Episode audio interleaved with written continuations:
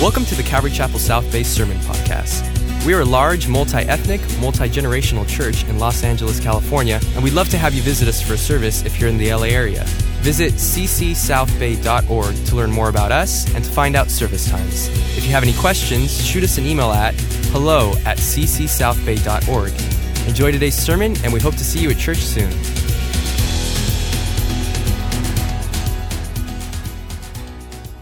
Turn to Joshua chapter 3. Joshua chapter 3. Stepping out in faith. Amen? You know, sometimes we're tempted to read the Old Testament and we kind of read it almost like it's, you know, some ancient history book that's about a group of people that existed, you know, 35 centuries ago. But really, when you look at the lessons that are contained here in the book of Joshua, I don't know that they've ever been more practical than they are tonight. Because one of the things that we in our modern world need some help doing is stepping out in faith. And so we just left chapter 2 as we've journeyed through the first two chapters. We saw the faith of Rahab. And so here's a woman who, by all accounts, shouldn't end up in the lineage of Jesus, but because of her faith, that's where she lands. A woman whose repute was less than desirable but in the eyes of the Lord, God can use absolutely anyone who will turn to Him in faith and put their faith, hope, and trust in Him. Now we turn to corporate faith. We, we turn to the faith of the children of Israel. And one of the things that's so beautiful in chapter 3 is this picture of a group of people who receive instruction from the Lord who are willing to do what God has asked them to do. And tonight, I, I want to ask you th- this question Are you willing to join others in doing what God has asked you to do? You see, there's an individual part to your faith, absolutely essential. But God has made you part of a body. Very specifically, for most of us, this body. The body of Christ, called Calvary Chapel South Bay, and to a greater extent, the body of Christ in general. Are you willing to do what God has asked you to do for the body of Christ? Are you willing to take up your position in the ranks of the king's army? Verse 1 here in Joshua 3 And then Joshua rose early in the morning. And they set out from the acacia grove and came to the Jordan, he and all of the children of Israel. And they lodged there before they crossed over. Now, I want to stop here for just a second. Where have the children of Israel been for the last 40 years? They were in the wilderness, right? Did they have any swimming pools? They have any lakes? They have any rivers? They have any streams? They probably didn't have any ponds. They, they were not used to seeing water of any kind other than when they got to the place called Marah, there was a pool, that water was bitter. God had, in essence, spared their lives by watering them with the dew every morning. There wasn't a swimming Jew alive, okay? There, were no Jewish people, they weren't known as that, but there were no Israelites that were on the Olympic team for swimming. They've now come to the River Jordan. The River Jordan is at flood stage. If you travel to Israel with us, one of the things that you'll find, because we normally go later in the year when the river has subsided, when it's at flood stage, it can be close to a mile wide in the lower parts of the Jordan River Valley. It won't be very deep, but remember, these people have been wandering in the desert. A trickle is a torrent to them. They are going to need immense amounts of faith. And so it was after three days that the officers went through the camp. And they commanded the people, saying, When you see the ark of the covenant of the Lord your God, now remember just for a moment what the ark of the covenant represented to them. It was the visible presence of the Lord Himself. Where the ark went, the Lord was. Book of Numbers tells us that he dwelled between the cherubim. And though he literally had a pillar of fire and a cloud that hovered over that point, he, of course, was always omniscient and omnipotent. He was all powerful, omnipresent. He was everywhere. He knew everything. But to the Jewish people, they had learned to look wherever that pillar was, wherever the ark was, wherever the cloud was, the presence of the Lord was. So the picture here is the Lord is on the move. The Lord's up to something. He's moving out. And the priests and the Levites bearing it, and then you shall set out from your place and go after it. Church, the first lesson here when the Lord moves, it's time for you to move.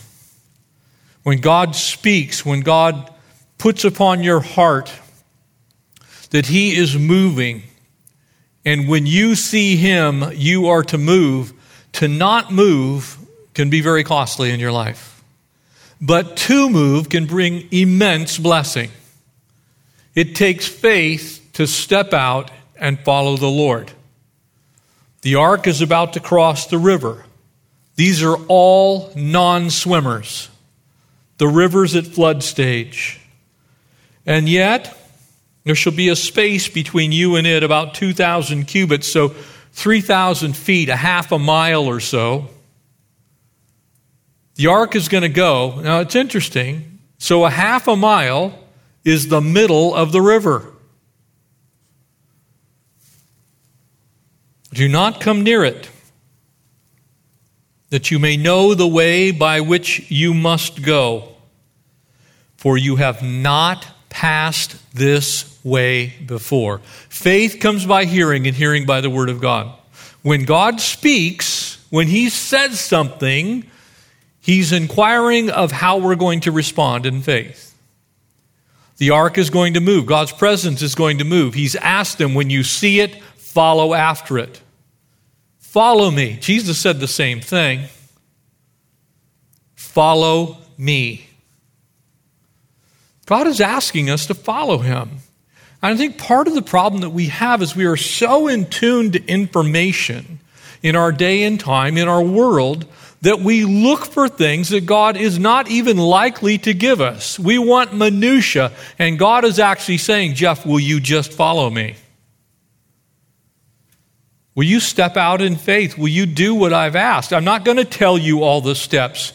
Notice what it says. It's very clear that you may know the way by which you must go, for you have not passed by this way before.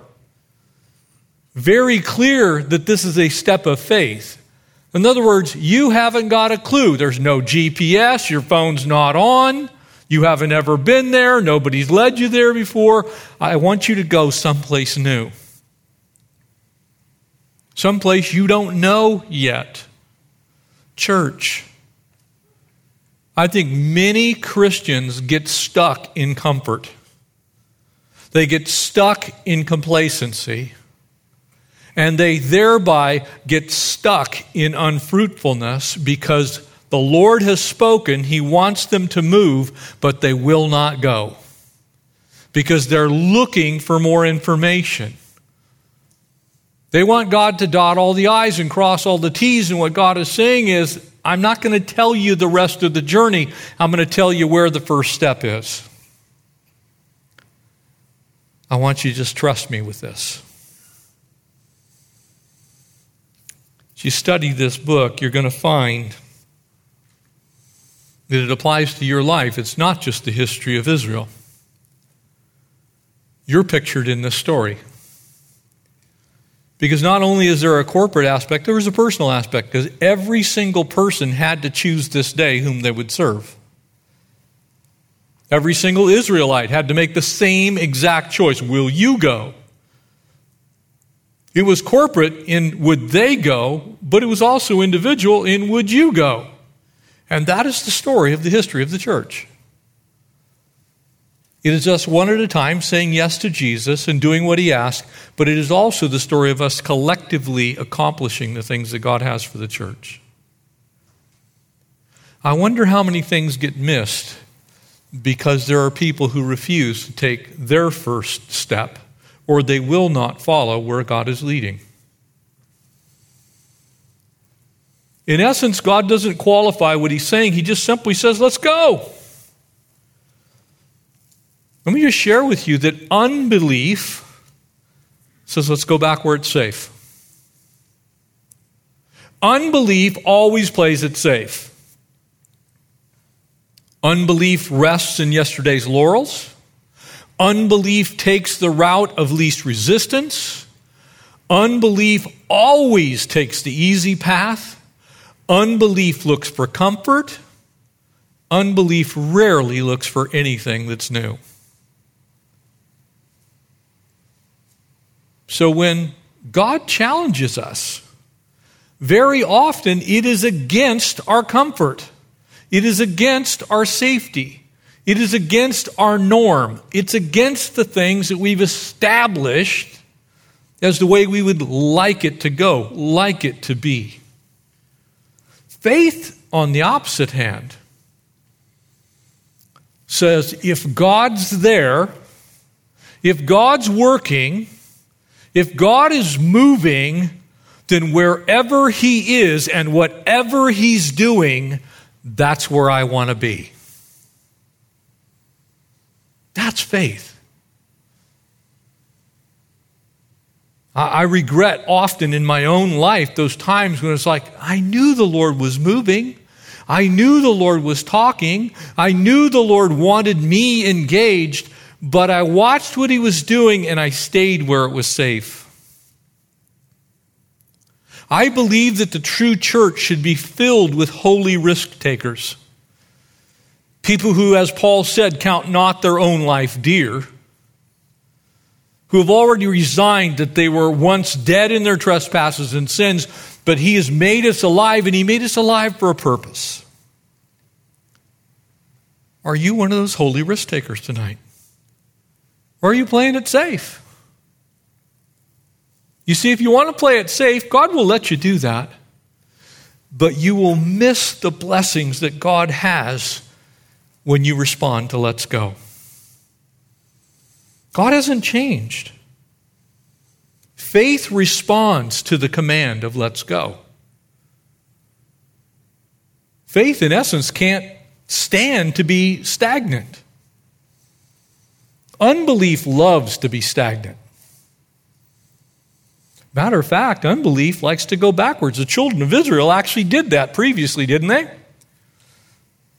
Forty years earlier, they had come to Kadesh Barnea. They're standing on the edge of the wilderness. They're looking into the promised land. They see it is only Joshua and Caleb who come back and say, Let's go. And now they've come again. And they're still saying, Let's go.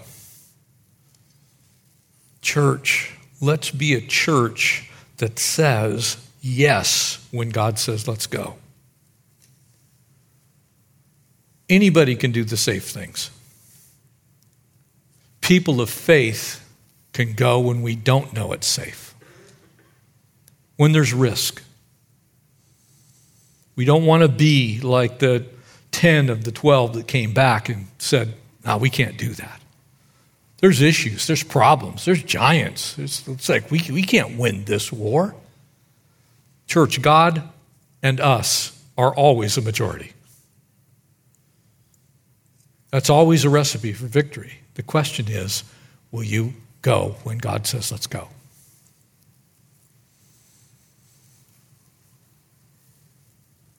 Notice the voice of faith. Here in the next seven verses or so, your faith, my faith, our faith, there are three different ways it's expressed here. But first, we see the, the word, the word of faith. That promise of Romans 10 17 is so important to keep in view here because when you hear the word of the Lord, it's incumbent upon you to respond to the word of the Lord. Because the word of the Lord is always true. It's never not going to be true. The question is, what are you going to do with the word? When you hear the word and respond to the word, you're responding with a voice of faith. You're saying, God, I believe. God, I trust. God, I will go. You're the Isaiah. Here am I. Send me, Lord. I know I'm not the best qualified. I know I'm not the most articulate, but here am I. Send me. I'll go. If no one else will, I will. I want you to notice something. Joshua is not pictured here standing by the edge of the River Jordan with floaties, swim vests. He doesn't have a bunch of lifeguards. He's not giving swimming lessons. There are no boats. They're not building a pontoon bridge. All he's offering is the promised land's over there. There's a river right here, and our great God is going to meet us in the middle. What do you do when God does that with you? When you're standing on the edge of something that seems like it cannot be crossed, and God speaks a word of faith to you and says, Jeff, let's go, how are you going to respond? Because the truth is, I can't respond for you. You can't respond for me. We cannot respond for each other, but we can respond with each other. What will you do when the voice of faith calls? This isn't you speaking into existence something. This is you acknowledging that God is who He says He is. And if He says that we should go, we should go. Been well said that faith is not believing in spite of evidence, but obeying in spite of circumstance or consequence. It's like, Lord, if you're in it, I'm going. Lord, if you're asking, I'm in.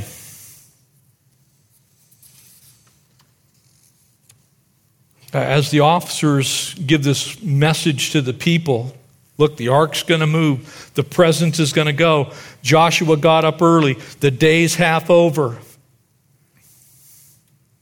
As they had, in essence, you can kind of see a picture of someone rising up to meet with the Lord. Joshua had a devotional life. God was speaking to him in the morning. He had the orders before noon. He said, Let's go. But that voice then got given to the people that were around him. You see, you will not help anyone else walk in faith unless you are walking in faith. Because other people are watching you to see how you respond.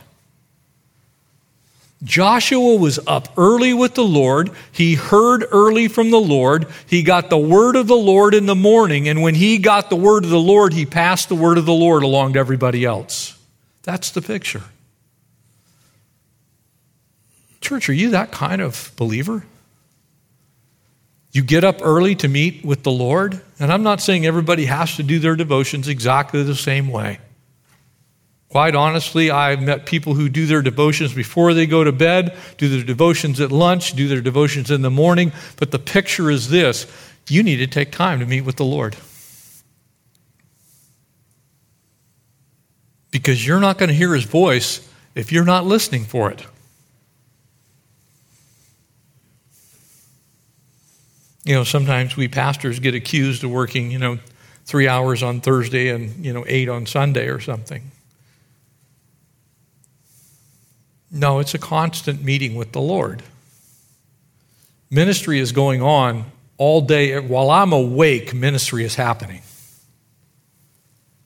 was joking with Pastor Chet before we came out. We have a number of people who are out sick right now. We're kind of scrambling, taking each other's counseling appointments and everything else. It's just like, it's a never, ministry is never ending. It's not, it's not, it doesn't end for pastors, it doesn't end for you. Because your children don't stop watching you simply because it's not ministry time. Your spouse isn't going to stop relying on you walking with the Lord in the Spirit just because it's not ministry time. You're not going to go to work and it's like, well, today's my flesh day. You know, we have like a, you're dieting. Anybody do that for New Year's? Hallelujah. Praise the Lord. We all need it. But every, seems like every diet has the cheat day, right? You ever notice what happens on your cheat day? Like you almost kind of sort of diet on the regular days. It's like you push it to the, it's like you're supposed to be eating five kale sandwiches, you eat seven. You know what I'm saying?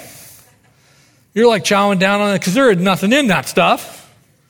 And so you're not, you're kind of overstretching. But when you get to that cheat day, it's like four ribeyes and six pack of Twinkies. You see, when you want something really bad, you're willing to do anything and everything to get to that day to get it. Every day should be like that with the Lord. You, you should want to have everything that the Lord has for you every day. Not just once in a while, not just on a church day, every day. Joshua moves the camp about 10 miles from the Acacia Grove, which is up in modern day Jordan. It's actually on the road that the Nabateans would use to travel back and forth between the Jordan River Valley and the city, rock city of Petra. Probably took a day's journey to move that many people. There's probably a million people, maybe more. They've been in the wilderness for 40 years. And now they're moving to the river. And the ark is before them. You're going to see that word used 16 times. It's important. Why? Because in the ark were three things the law of God was in there. The promises of God were in there in that sense. There was a pot of manna in there. The provision of God was in there. Okay? The promises of God, the provision of the God of God. Aaron's rod that budded was in there. The power of God was in there. So as the Lord moved and the people followed, when God said, let's go, what he's saying is, let's go. My provision is with you. My power is with you. My word is with you, and thereby my promises are with you. The promises of God, the provision of God, and the power of God are always where God is. You cannot have those things without following God. If you're unwilling to step out in faith, you are going to lack the promises of God. You're going to lack the power of God. You're going to lack the provision of God. In that sense, he's saying there's a benefit to stepping out in faith. And so the people are hearing this message. And there's the ark. They've been lugging that thing around in the wilderness now for 40 years. And everywhere that ark went, the people were safe. Everywhere that ark went, God provided. Everywhere that ark went, God spoke. And everywhere that ark went, they witnessed the power of the living God. Was God going to fail them now? The book of Hebrews says Jesus is the same yesterday, today, and forever. Amen? So, the same God that guided him through the wilderness, the same God that opened the Red Sea, the same God that turned the bitter water sweet, the same God that fed them and clothed them and took care of them in the wilderness was the God that was now saying, I want you to go possess my promises. If you do not have faith, you will not possess the promises of God. It is an essential, it's a necessity for us to have faith if we want the promises of God. Because they don't come wrapped in like a, a package where you can open it up and it's like put part A into part C, and all of a sudden it makes the promises of God. It actually, the book of Hebrews says that faith is the substance of things hoped for and yet not seen. Amen? It has substance, it has evidence. It's the evidence of things that we cannot see. And so when we step out and we chase the promises of God, we're chasing them in faith. It's like, Lord, I know you said this, I'm going to do it. So notice what he says to them in verse 5. And Joshua said to the people, Sanctify yourselves, for tomorrow the Lord will do wonders among you.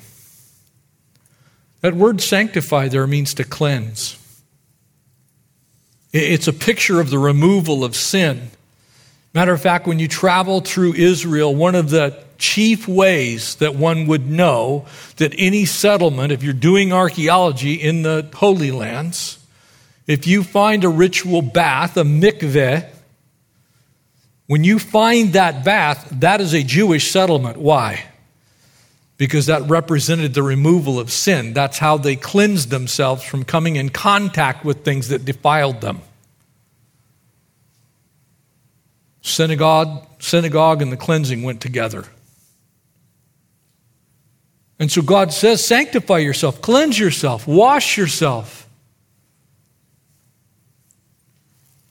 Bible is replete with this promise over and over and over again. They were used to this, they understood what it meant. It's like we need to get right with the Lord. You cannot have the promises of God. You will not follow the Lord in faith if you are unwilling to cleanse yourself. If you will not repent of sin, if you won't turn from your wickedness, you can't drag the garbage of this world along with your, your mind heading towards the things of the Lord and expect God to bless it. He's asking us to do some cleansing. He's saying, I need you to clean yourself up. You can't follow me that way. And while it is absolutely true that some of God's promises are unconditional, like the land that they're about to possess, God made an unconditional promise. He said, This is the land I am giving you, period. But how would they possess it? They would possess it in faith. And that faith required that they trust God. And God's telling them, look, you've got to follow me and you need to clean up your act. Water was a luxury back then. And they were wandering in the desert. It wasn't like anybody was wandering around with a, you know, a bathtub or a stand-up rain shower or any of those kind of things. So when God told you to get cleaned up, it was because it was really important. They didn't do what we do. I, I met this guy about a year ago, and he came into my office, and he was he was kind of mad at me because someone had tried to shake his hand coming into the sanctuary. And he, he had a little bit of a kind of germophobic thing going on, and that's okay if that's you. Praise the Lord. I think we're all a little bit that way. But this was, he, he proceeded to tell me he took three showers a day. And I said, So you're the cause of the drought. you know, he started laughing, and I said, I said, three showers a day? What do you, well, you know, there's, and he, he began to tell me about all the bacteria and everything else that was in our atmosphere, and it's just like, it's like, yeah, and? The children of Israel didn't have the, the ability to take three showers a day. But what they did have to do was to get clean if they wanted to be right with God. You have to repent. You have to ask for forgiveness if you want God's blessing. If you're going to follow God, it's a requirement, it's a condition. You will not have the blessings of God when you're walking in disobedience to God. He may be providentially good. He might give you some blessings but you will not have the blessings He wants for you unless you're willing to let go of the garbage. They're conditioned on you being obedient. And that was very true for what the Jewish people were about to do. And we're going to see it, especially in these first five or six chapters. When they obeyed the Lord, they were absolutely unconquerable. But when they disobeyed the Lord, they got what they could earn with their own flesh, and it wasn't good. Truth is, we're going to be held to a higher standard. Notice the message that is given to the priests here. And then Joshua spoke to the priests. So this is the church leadership. These are the priests. Take up the ark of the covenant and cross before the people. And so they took up the ark of the covenant and they went before the people. The church can't go where the pastor hasn't been. One of the things that bothers me so much with our world right now is you have pastors that have dumbed down God's word.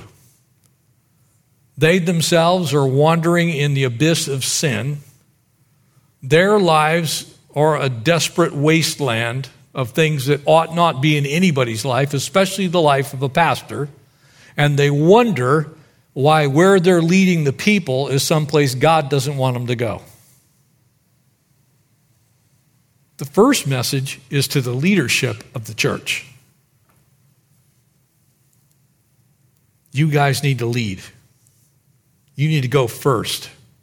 You need to take the first steps of faith because nobody's going out there if the most spiritual people that are supposed to be on this journey won't take the first step. That's the kind of leadership we want in this church and should be in every church. Leadership that's willing to take the first step, willing to put their sandal in the water, willing to say, Lord, if you say to go, we're going.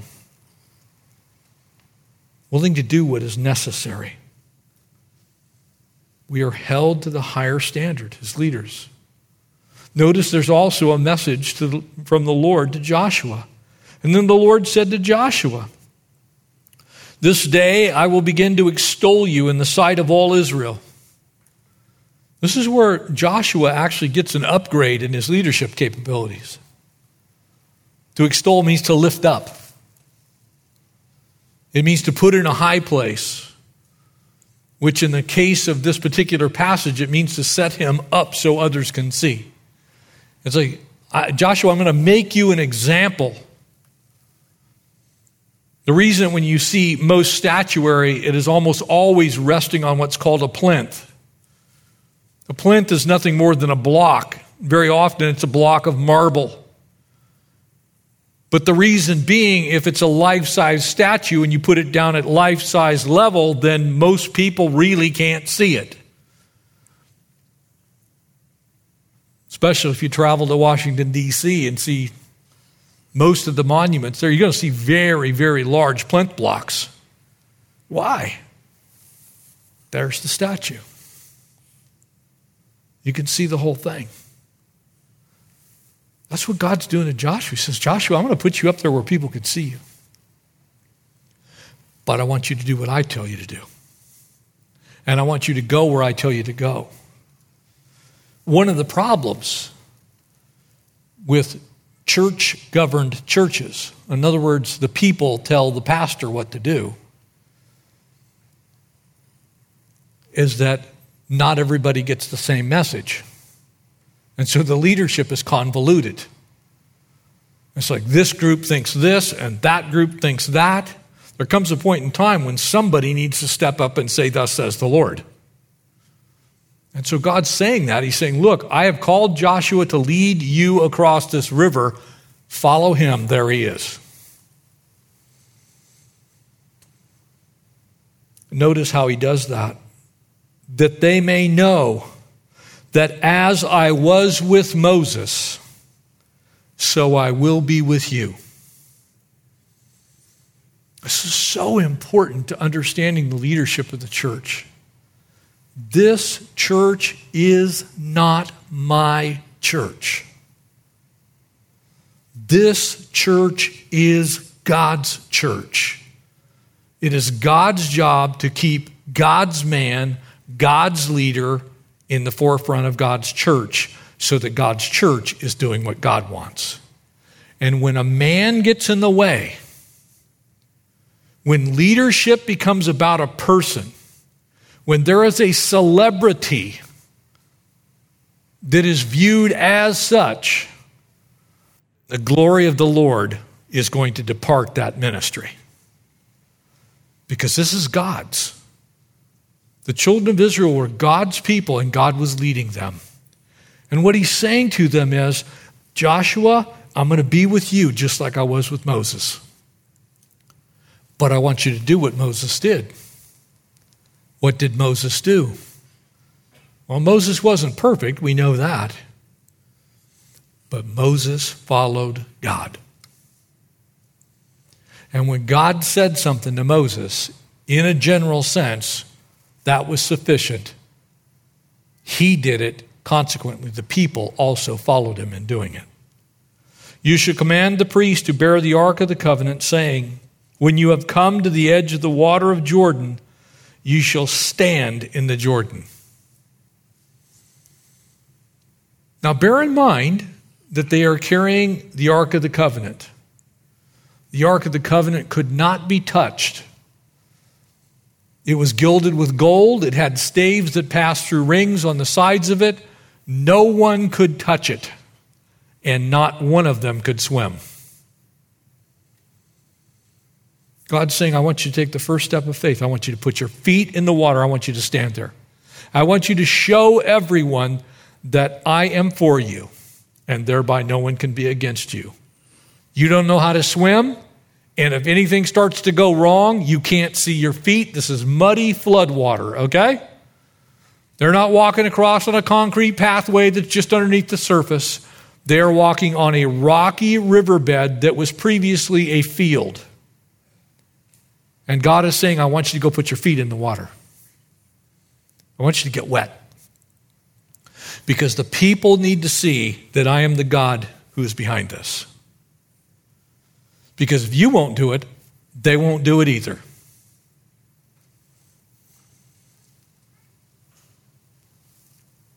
Both Moses and Joshua received their authority from the Lord. And that authority would be passed on to the people by how they lived their lives. It's one of the most tragic things that can happen to anyone who's in leadership, and that is when you become a hypocrite, you say, Thus says the Lord, but you will not do what the Lord has said. A great leader is a leader who says, Thus says the Lord, and let me go first. Let me live that way.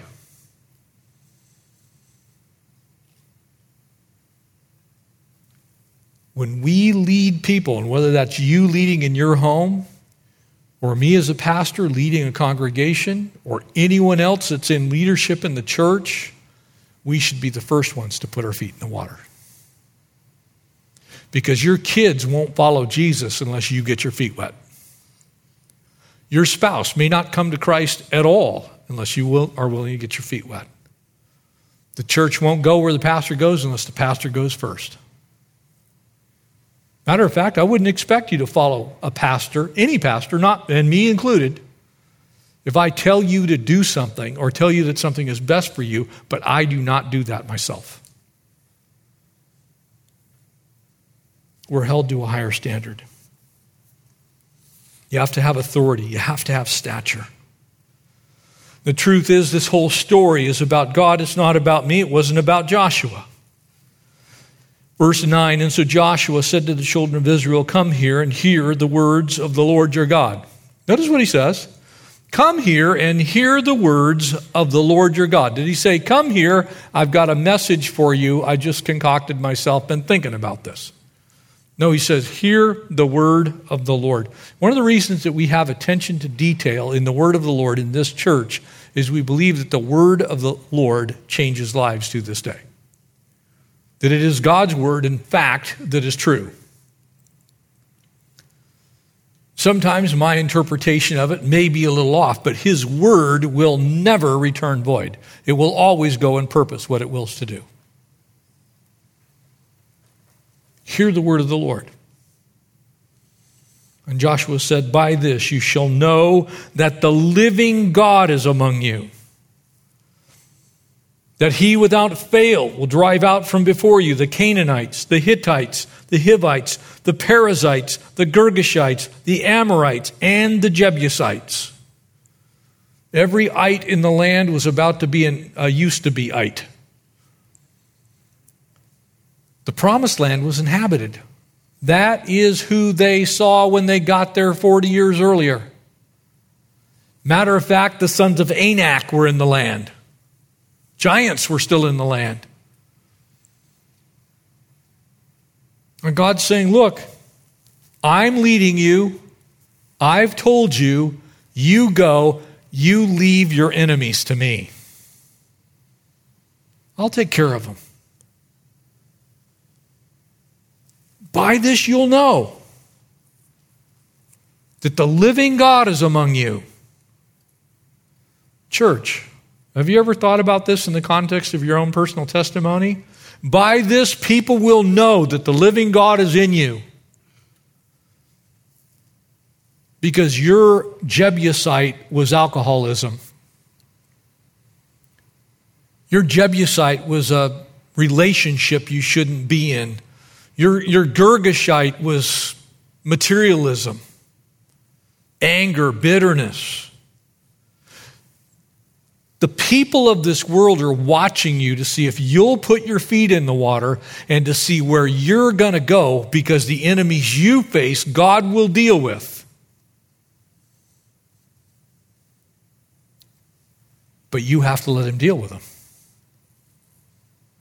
Notice He didn't ask Joshua or the children of Israel, I want you to go over there and, and this is all on you. He says, No, they're going to know that it's me because I'm going to take care of them. And we certainly see that when we get to the first city, the city of Jericho. Behold, the ark of the covenant of the Lord. What was in there? The promises of God, the provision of God, the power of God, the law itself, the tablets of the law, the pot of manna, the rod of Aaron, the promises, provision, and power. All of the earth is crossing before you into the Jordan. He says, Look, I, am going to lead you over there. My power, it's me. My promises are going before you. My provision is going to make a way for this. All I'm asking you to do is do it. Go. Don't question me. Step out in faith. And now, therefore, take yourselves twelve men from the tribes of Israel, one man from every tribe. And it shall come to pass, as soon as the soles of the feet of the priests who bear the ark, that the Lord of all of the earth shall rest in the waters of the Jordan, and the waters of the Jordan shall be cut off. And the waters that come down from upstream, for the northern reaches of the Jordan Valley towards Mount Hermon, and they shall stand as a heap. Now, I don't know about you, but God's done this one before. This is really the exact same thing that He did when they crossed over the Red Sea. So, in that sense, He's not even asking them to trust Him all that much because they already had seen Him do this very thing. Isn't it weird how Christians can come to the conclusion, well, God can do it for you, but He can't do it for me? God can deliver you, but He can't deliver me. God can save your marriage, but He can't save mine. God can pull you out of the miry clay, but I'm stuck in it. God is faithful to remind us it is always, always, always His promises, His provision, His power, and they are always available when you will step out in faith. Always. The results God may distribute as He sees fit. But he is never short on promises. He is never short on power. He is never short on provision.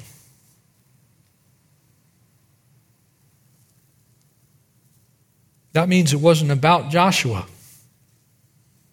it was about God. It wasn't about a magnificent plan, it was about God. It wasn't about a bridge, it was about God. It wasn't about what sandals, they weren't wearing floaty sandals, it was about God.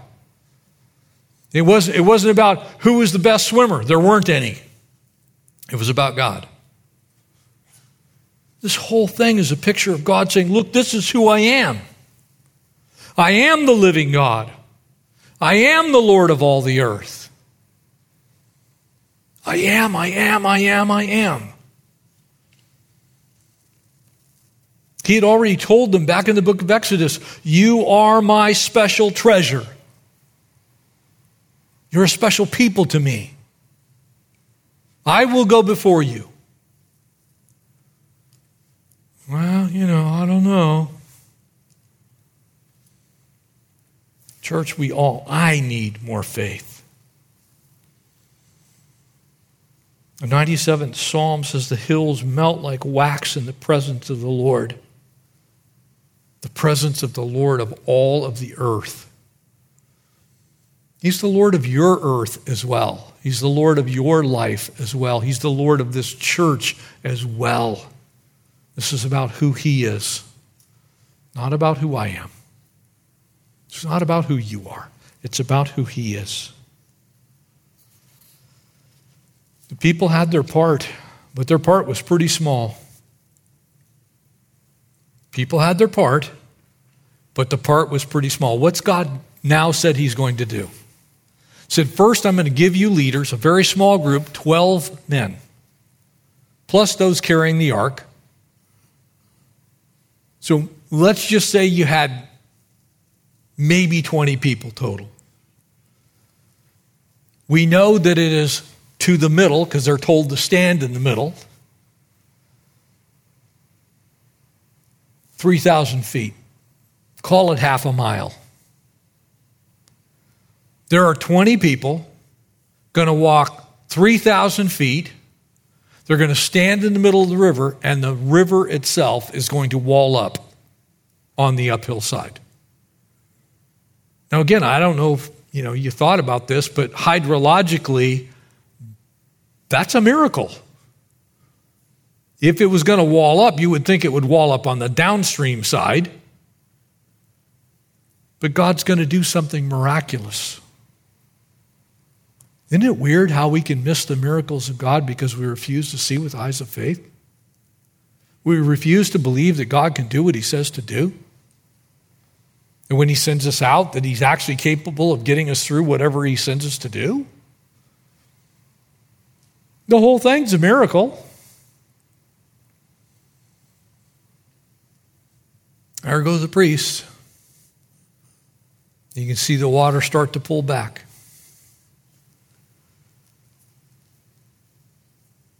Centuries later, King Jehoshaphat would say, Believe in the Lord your God, and you'll be established. Believe his prophets, and you shall prosper. For not one word of the Lord shall fail in his good promise. Still true, church. Why? because all he's asking us to do is step up and step out. That's it. Step up, step out. Verse 14 And so it was when the people set out from their camp to cross over the Jordan, with the priests bearing the ark of the covenant before the people, and those who bore the ark came to the Jordan, that the feet of the priests who bore the ark dipped in the edge of the water, where the Jordan overflows its banks during the harvest that the waters which came down from upstream stood still and rose up in a heap very far away at Adam. The city is by Zaretan. It's about two miles upstream. And so the waters that went down to the sea of Arabah, the salt sea, you know it as the Red Sea, failed and were cut off. And the people crossed over to the opposite, to Jericho. And then the priest who bore the ark of the covenant of the Lord stood firm on dry ground in the midst of the Jordan. And all of Israel crossed over on dry ground until the people who had crossed completely had crossed over. Your walk of faith, my walk of faith, still looks like that tonight. It's still the God of the universe saying, Are you willing to step out are you willing to step up? Are you willing to trust me? Are you willing to put your feet in the water? There's no accident here. There's no geophysical event. There's no earthquake recorded. There's nothing that happens except a whole bunch of people trusted God.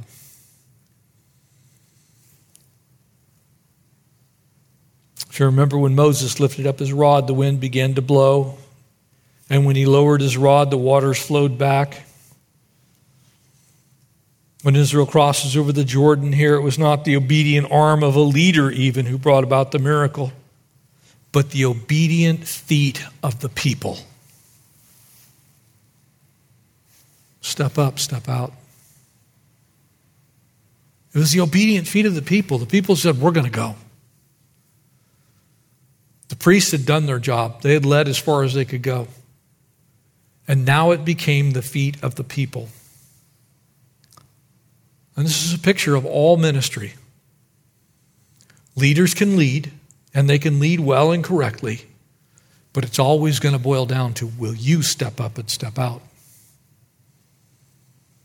I can go stand in the Jordan. Pastor Chet can stand in the Jordan. Pastor Rob can stand. Pastor Pat can stand in the Jordan.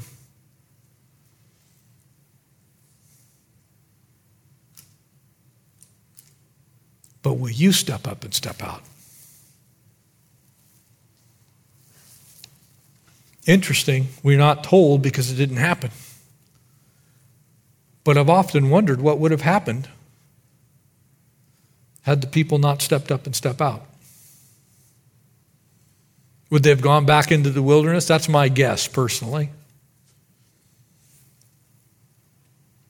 Israel's two crossings in Scripture, one over the Red Sea and the other over the Jordan here.